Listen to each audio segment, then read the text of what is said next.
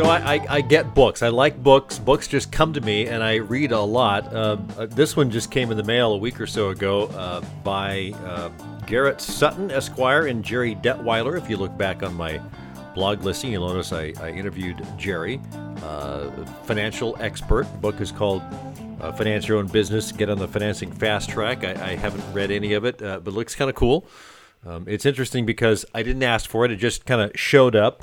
Another one I didn't ask for. I was visiting a client a couple days ago in Portland, uh, just up the road, and while I was waiting in sort of their lobby, there was a book there called uh, Traction. Gabriel Weinberg and Justin Mares, How Any Startup Can Achieve Explosive Customer Growth. And I started looking through that and I thought, oh, this is kind of interesting. They had a chapter on trade shows.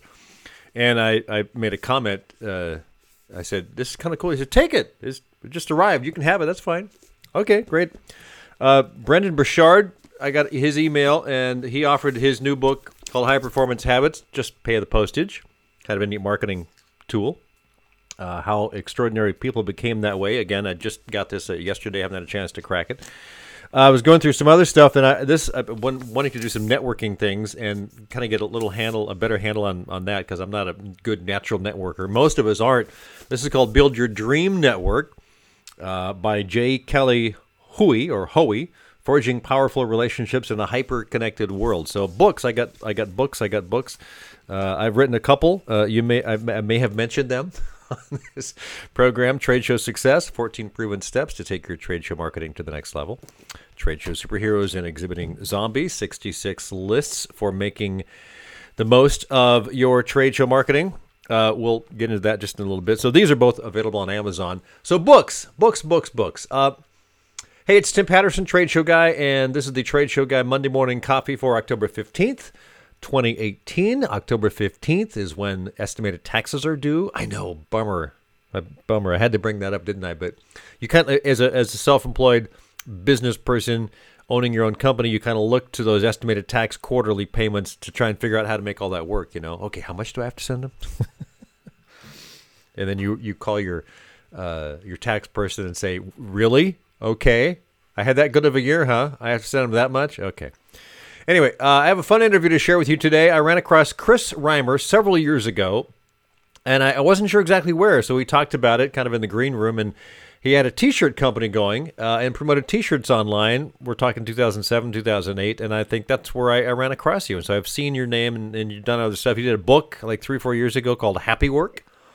Uh, and recently, he just uh, released this really cool thing called a Boosa – tech power pack phone charger. Probably one of the coolest uh, tech items I've run across in a, in a long time. It works really well. I, I, figured, you know, I should reach out to Chris and, you know, it'd be worth getting to the bottom of some of these things and, and talk to him. So Chris obliged with an interview that went in a lot of different directions. I think you'll enjoy this.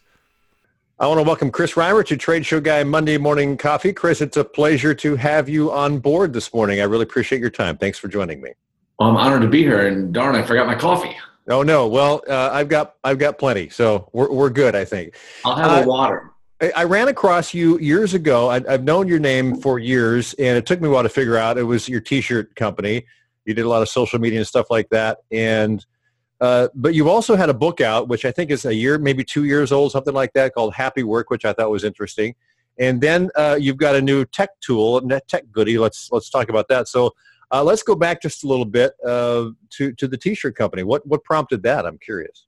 So back in 2007, I was. Ooh, ancient days when social media was. I mean, dude, that was a long time ago. We think about it. I mean, anyway, yeah, in like internet years, that was like 70 years ago. But exactly. 2007, I was working at a nonprofit in St. Louis as their chief financial officer. So in my previous career, I was a CPA, and gotcha. I was I was one year into my four year term as the CFO of this nonprofit. That was my last accounting job that I ever yep. had before I switched to be in marketing. So um, I've had an interesting circuitous uh, career, I suppose, filled with lots of different things. But uh, so one year in, I'm still I'm still happy at the place. I'm really I'm not thinking I don't want to be an accountant anymore. I really had never used social media at that point, you know, so I wasn't an early adopter. Twitter starting in whatever 06, Facebook around that time, if not a few years earlier. I was not on either of those. probably had a LinkedIn, but that was about it. Right. I just, I, it, my birthday was approaching.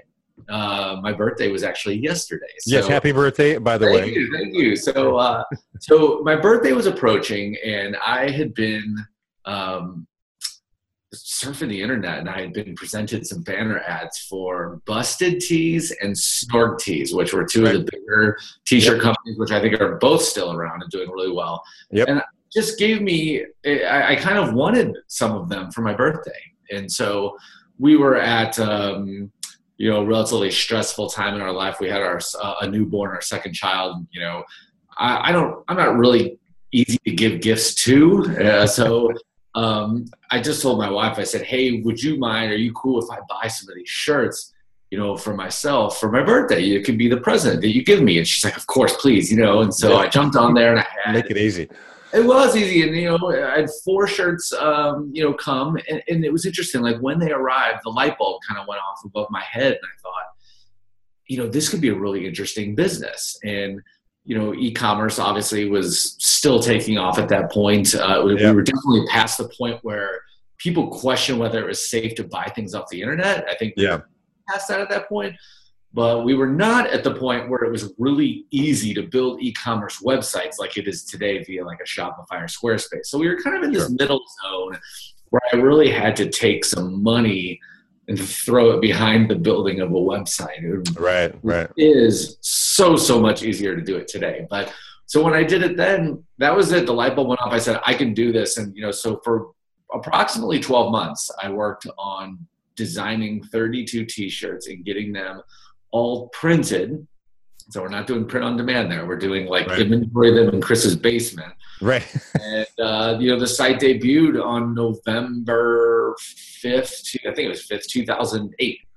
And mm-hmm. uh, no, no, it was it was actually Halloween. It was October thirty first. I started on Twitter six days later out of desperation, thinking yeah.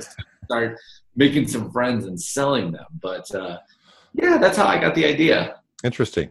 And you wrote a book. Uh, tell me about Happy Work. That came out um, what just a couple of years ago. And, and and what prompted that? It's the old Larry King question. Why'd you write the book?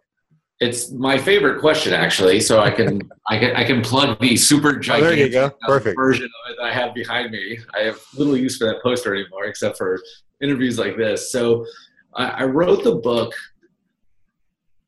really because of lessons I had learned from my mom from a very early age. So I think that's where it all started. So my mom worked for the US government. She worked for the army and you know, she did not have a college education. I was actually we just talked about it last night at dinner. You know, she is one of the smartest people you'll ever meet. I mean, it's book smart, street smart. You want her for trivia night. She's so there good but, she, but she didn't. They had they grew up poor, and she had they just had no college was not a path that she could take at all. And but uh, you know, she'd come home, and you know, me and my brother, who's five years uh, my junior, he you know, she was so good at not complaining about her job and not letting us know that she didn't enjoy it and that there were really bad people there and that it just wasn't a good situation. Working for the government, no offense to your listeners who might do so, but it, it left something to be desired, I guess. So, you know, even though she was really good at, at, kind of reserving those feelings and just kind of letting us grow up as kids, not be burdened uh, with life's difficulties, we caught wind still that she didn't like it. And so we did what all kids do. We started asking all of our why questions. Right. Why? Kids are beautiful and that they are the most curious among us. And it sometimes I, to me it's a shame that we as adults don't uh, you know continue to ask why questions. That's yeah why don't we have that curiosity? about in the book is like you should be needling the people who work for you you should be needling the people you work for. You know as a team we should be working together asking how can we make this better? In what ways can we improve? Why aren't we trying this? Anyway so when we asked my mom uh, our mom i should say why she didn't like her job or, or why she didn't just leave it. You know, we were really not happy with her answers. I wasn't anyway. You know, she said, "Well, this is just you know this is what parents do. You know, this is this is my job," and we we didn't understand that she lacked mobility. You know, or that she was working towards you know a pension or whatever. It just it was like an you know being a CPA and having been really good at math. You know, I I, I liken it to you know an unsolved equation It just right. was left in my head. I didn't understand why my mommy could not be happy at work. and it left me questioning things, even in my subconscious, for a long time. And when I joined the working world, I experienced what many people experience good jobs, bad jobs. Sure. Supportive, supportive bosses. You know what bosses. Jerks. And, yeah, jerks. You know, but at the same time, I'll tell anyone who will listen I've never experienced, you know, the things that some people do sexual harassment on the job, um, and everything that goes downhill from there. I've never experienced those things, but yeah. my experiences were certainly relative to me. And when I had bosses who were unsupportive or, you know, and crazy things happened at various jobs, which made their way into the book with some names changed. Right. Um, those experiences just spoke to me. And so I wrote the book because I wanted to tell a story of the worst company in the world you could possibly imagine working for. And as it's a piece of fiction, I'm trying to put you in the center of it so that you right. can feel that and understand that even the best people, and Simon Sinek talks about this in various um, speeches he's given, you can take the best people and put them in horrible situations and they will devolve into basically a puddle of goo yeah. And you can also take the worst people and you can put them into good situations and they'll pick up their game and they'll improve. Yeah. Not always. Sometimes I believe you. Yeah, go, yeah. But yeah. it's so it really can be, you know, if, if it's if we're talking about the movie Trading Places, it really is a matter of environment. You know, that that's person's going to win the one dollar bet, you know, from Trading Places because you can put people in a good environment and they should thrive.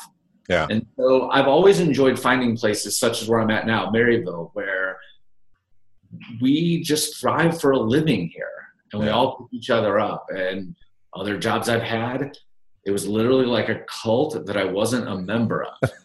and that's a problem. That's a real problem for That's a challenge. Yeah. And that's a, a lot of that comes comes from the top down too. You know, it, it's the leadership is is where that really comes from in my experience. And uh, I'm sure so, it's probably similar to you.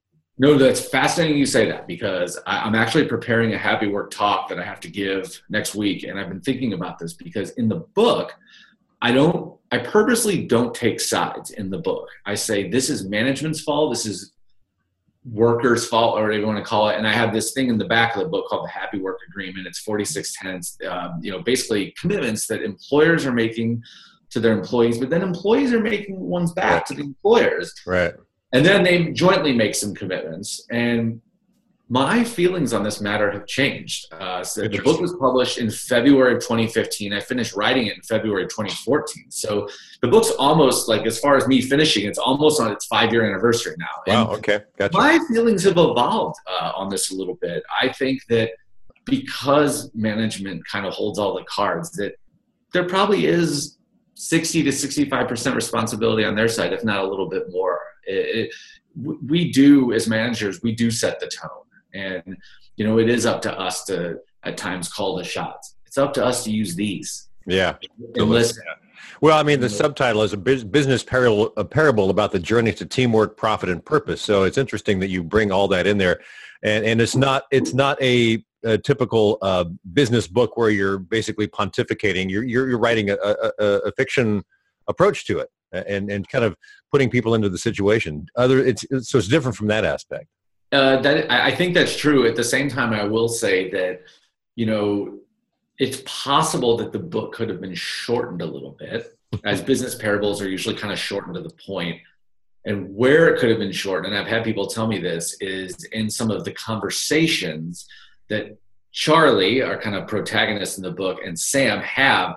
But the reason I left all that in there on, was on purpose because I feel like at work, perhaps in our politics, just look around, that we probably need to spend more time having conversations with each other and more time talking with people with whom we don't always agree. Right. I would agree. Yeah. And that's, it's tough and it's, it's a, it's, it's jumping over a barrier that a lot of people aren't willing to do easily. Um, it's almost as if you have to be forced to do it or see the really good reason to do that. Uh, and, and you have to buy into the reason that. Yeah. And so, and exactly. And so what I did with Charlie, uh, was our sort of de facto genius in the mailroom guy, was I had him use the power of his words over and over and over to get a character in the book, Sam Maslow, to kind of see the light. And so instead of being a manager and just telling someone, you know, do as I say, not as I do, or, uh, you know, you're fired, uh, I had him work through a series of unbeknownst to Sam, exercises in a way right. to get him to kind of change his ways. And interesting. Uh, yeah. So the, the, the realism in that is that if we do spend time chatting with each other a little bit more, we're probably going to be a little bit farther along as far as civility at work, but honestly, effectiveness at work. And that's yeah. where profit comes from. From being effective at work. Yeah. And I have to remind myself, uh, or I do remind myself frequently, that you don't know what this person over there has really gone through in the last day or two or week or, or, or what their life is all about. You really don't know. So you can't make assumptions until you talk to them and understand who they are and what their story is. And a lot of people don't take that time to even A, think about that or B, uh, you know, figure out what that person has gone through to understand what, what their context is. I couldn't agree more. I mean, yeah. my favorite yeah. saying, you know, everyone's fighting a battle about which you know nothing. You should know nothing, um, yeah. And that and that that happens here at work. That happened here at work yesterday to me. You know, yeah. where there was a situation when I was a little irritated about when I found out what was behind what I perceived to be things certain kind of misfiring. I realized, oh, that the reason they're misfiring is that like we're trying to do 10 hours of work in five hours, so to speak. You know? and we're doing our best. We're punching above our weight a little bit in certain areas. Yeah. And that's why certain things maybe aren't going exactly as I thought they should, you know. Right. But all I had to do is sit down with one of the people who I thought was screwing up, and I found out the real screw. And yeah. so, yeah. Well, cool. The book's called Happy Work. I want to switch gears uh, and talk about this uh, I, I, on your email list somehow. And you, you have this uh, piece of technology, and my first thought was, there you go. Um, first of all, there's so many other options out there for this. Where just tell me the story. What what happened here? Uh, I love your question because indeed, there's no shortage of competition. Right. And uh, one of my marketing slash author heroes, David Meerman Scott, who wrote yep. uh, the New Rules of Marketing PR, which was the first real marketing book I ever read. He purchased a Boosa, a portable phone charger, from me the other day, and I just, you know, it was like a really proud moment for me. And he tweeted about it. yeah, well, of course. Somebody, which I really appreciated uh, because it drew, drove traffic to my site. But one guy right after it, it was uh, some kind of doctor or something. It looked looked like an influential guy on Twitter. He said, "Hasn't this been done?" that was his tweet, and I was actually kind of pissed about it. Like I, I, don't deal with negativity very well yet, and so I was like, aren't there other doctors? You know, I just was, it wasn't a happy moment. But the truth is, it has been done before. I am not an inventor. But what happened here was one, I am using these power banks on just a constant basis. I'm at work here, so I've got work phone, I got personal phone as I'm doing social media constantly for all of my causes. Uh, I'm burning these batteries down. I have too much screen time basically, and I'm burning yeah. these batteries down. I can't, I can't afford to be down. So it was the kind of the same thing with the t-shirts, where once I started using one, I thought to myself, "This is I could do this," but yeah. the way to do it for me was to try to throw a little bit of a twist on it. So, from an electronics standpoint, one thing I'm trying to do is offer you something that you ha- you're not going to be able to get ever anywhere else. So, a couple of the things about uh, this first model of Boosa that you have there. And thank you so much yes. for your this, I love it, by the way. Uh, it, it, it, it, it fits in your hand really well. It has rounded edges. Uh, it has kind of a grip on it via this uh, kind of rubbery outer coating, so it's not going to slip out of your hand. Uh, as far as electronics go, I would say it's it's above average as far as attractiveness goes. Uh, it has two ports on top. It's also yep. got a USB C port on top, so it's three ports. Uh, so you can charge two iPhones and an Android in the middle if you want. Um, lightweight, so it, it, offers a oh, and it's all the thing that I like too. Always on charging. So when you plug it in, it turns itself on. You don't have to remember to hit the button. These things might all sound kind of inconsequential, but to me, when I was able to put them all together it made for a power bank that I can be proud to use every day, and I can plug it in. I know my phone's going to charge. Yeah. Uh, a unique set of features. Let's put it that way. Um, so the other thing that I saw kind of missing from my billion dollar competitors like Anker and Mophie and Belkin is just a lack of the kind of marketing that I like to do, you know, especially from my seat here as a the only employee of the company. Uh, it's right. kind of the grassroots fun, you know, like let's show boosas out in the wild, you know. So I've got boosas at the equator in Uganda and one over in Lake Como and one, you know, in Paris twice. And I like showing those things off. There may be, there may come a day where we're a billion dollar company and I'm not worrying about pictures anymore from, from people's travels, but this is the part of the chase that I really like. Yeah. You know, is, is creating content that puts you at Lake Como. I want you to go travel, man. If you're not traveling, I want you to go travel. Yeah. Travel travel changes a person. It changes it does. It, it does. softens you up to the world. It makes you question yourself. It's fun to be uncomfortable. You know, Anthony Bourdain ta- used to talk about Tokyo as being one of the most amazing places in the world because it's like the place where he was most uncomfortable. so, you know, and when you go do those things, if you want to take your Boosa with you, I'd totally appreciate it. So I, I, just didn't see anyone marketing them in such a way. Uh, so I wanted to give it a try, and it's been well, super fun. Another another question I have is is the the build of this, you know, how it's manufactured, where the design of it, uh, it it's it's unique to me, and so there's got to be a backstory on how that all came together. A story yeah, of some sort. So, yeah.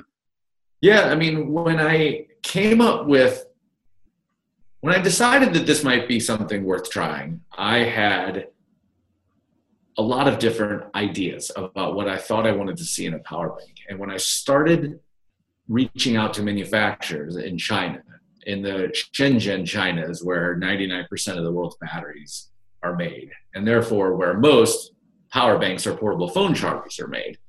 When I started reaching out to these uh, manufacturers and started receiving samples of what they're able to make, my feelings on what I thought was going to make a great power bank changed. So, for instance, I was pretty convinced that um, in order to be able to tell how much power your power bank has left, that a digital readout was the way to go. Because on your power bank that you have there, there's a little button on the side with four lights. Yes. And I thought, well, okay, so if there's three lights left, does that mean 75%? Does it mean 70? Let's give people a digital readout. Well, once I received them and I started playing with them, I, my feelings on it changed. I thought this is hmm. actually taking away, in my mind, from the elegance of the product to some degree. And so clearly not having quite as much talent as like a Jony Ive at Apple or whatever, I was trying to think about the design and how it could – like help you without getting in the way. Like something that you wouldn't mind having sit on a table if you were in a meeting. Like I, it had to be halfway decent looking. I didn't want it to be ugly. You know, I wanted it to be something that like was almost as cool as your phone.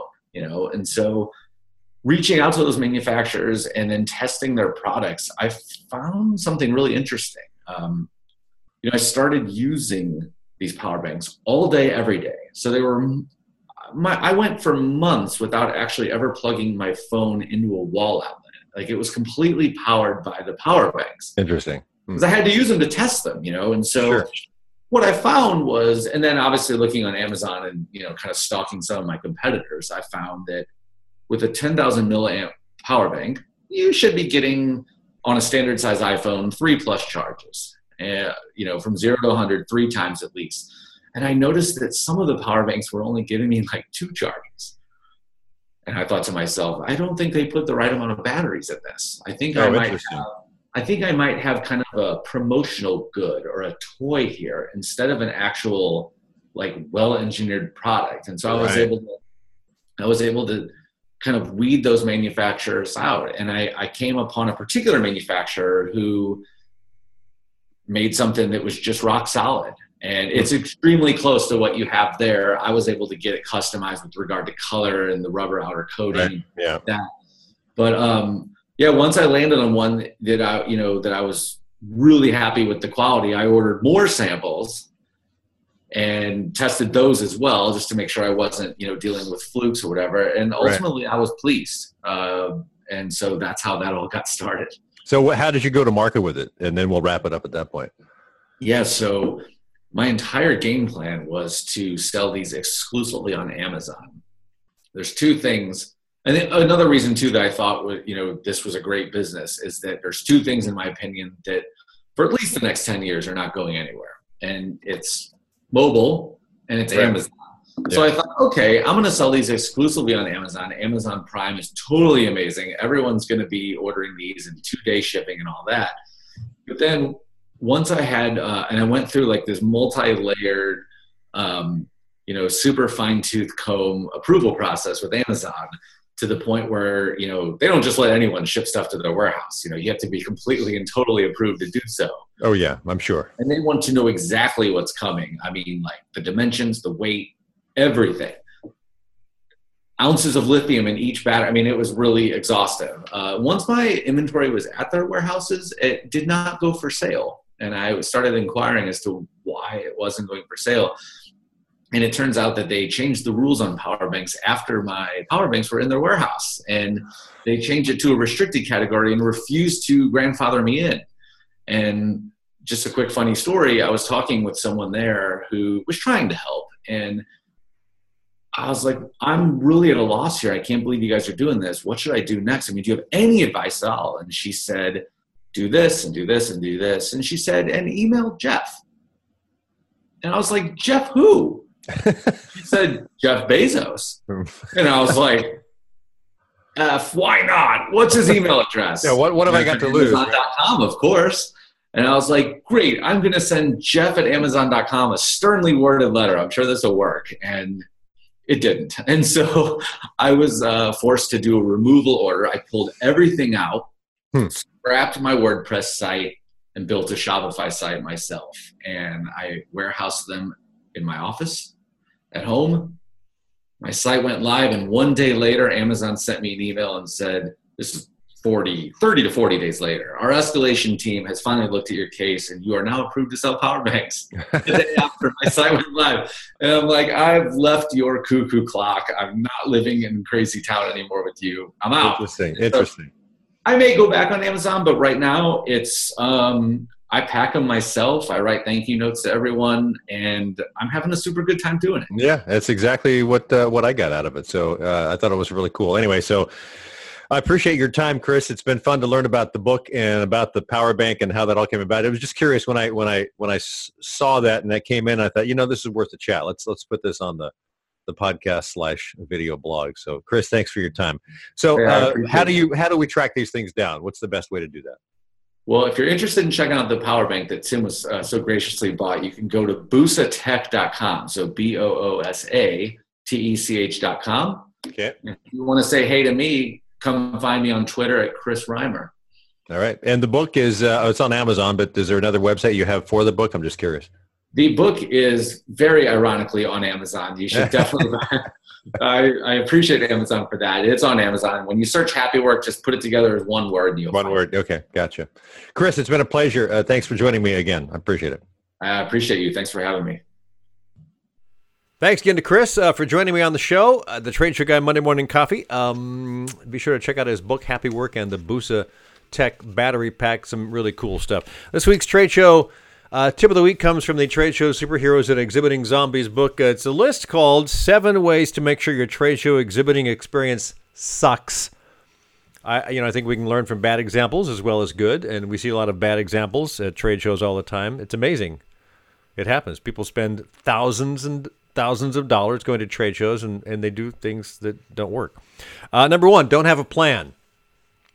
Uh, you know, like next time you go to a, a trade show, try and walk the floor and see if you can figure out which people are actually there with a plan and which are just kind of showed up to do something. They weren't sure what. Uh, if they have a fishbowl and are giving away an iPad to some random visitor who tosses a business card into the bowl, you can pretty well bet they don't really have a plan because all those business cards are not potential clients. They're just people that want stuff. So, so they're probably not going to buy anything. So, Uh, number two, don't train your booth staff. Uh, how to tell if a booth staff is not trained? Well, you know, they're eating a sandwich, they're on their phone, they're sitting there with their arms folded, and they're not looking at people. They're sitting in the back of the booth on the chair talking with another coworker. They don't have a plan. Uh, and they don't have a trained booth staff. Number three, they didn't do any pre show marketing. Uh, if you don't let people know you're at the show, uh, you're leaving much more to chance. I mean, really the channels are emails, uh, phone calls, postcards, contacting media, doing PR, uh, social media, all that stuff uh, works. And together, if you do a lot of it, it works much better. Number four, don't let your staffers know what's going on other than the bare minimum. Uh, this is somewhat different than booth staff training, but falls kind of under that same um- umbrella. Uh, those staffers should understand the reason behind your appearance at the show. Uh, the overall show goals and other pertinent information. It'll make for a more successful experience because they'll have buy in to why you're doing it, indeed. Uh, number five, don't have a booth that accurately and fully represents your brand. A lot of exhibitors kind of just pick one. I like that one. Let's do it. But it doesn't really fit their brand. And that's something that you have to get into with a 3D exhibit designer and who understands your brand. Some brands pull this off really well, a lot of brands don't. Number six, don't have a specific lead generation system in place. Uh, think about it. You have a limited time at the show to capture information from potential clients or customers. How are you going to capture that information? What information are you going to capture? So, number seven, uh, you don't have a good follow up system in place. So, you've gotten that far. You've gotten the booth staff training, you've gotten the lead capture place, the lead generation, you've done the pre show marketing, whatever. You have a good booth. But if you don't follow up on all of those leads you captured, like most companies really don't, uh, what was the point? That's kind of what I think. So there you go. That's from Trade Show Superheroes and Exhibiting Zombies. You'll, I think you'll like it. One good thing. Another book. Oh, uh, one good thing this week is a book that I'm about halfway through. It's uh, by Philip Roth, uh, the guy that wrote Portnoy's Complaint. Sold a bajillion of those back in what the 60s or 70s, and almost wishes he'd never written that one. But uh, he's become he he was one of the died I think earlier this year one of the great novelists of America. And this is called The Plot Against America, uh, it, which imagines that in 1940, uh, uh, Charles Lindbergh won the election over FDR and what might have happened had that uh, actually ensued. So it's a fascinating book. As uh, the New York Times book review says, a terrific political novel, sinister, vivid, dreamlike, creepily plausible you turn the pages astonished and frightening, told through the eyes of a 12 year old boy by the name of Philip Roth. It's fiction, but you know that's what he did with his books. So I think you'll like that. It's interesting. It has a lot of echoes of of politics today. Not that I want to get political, but that's just it's a great book. And and Philip knows how to write. So that's it. The plot against uh, America, Philip Roth, and that's the show. The Trade Show Guy Monday Morning Coffee. Hope you enjoyed it, and uh, I'll join me again next week here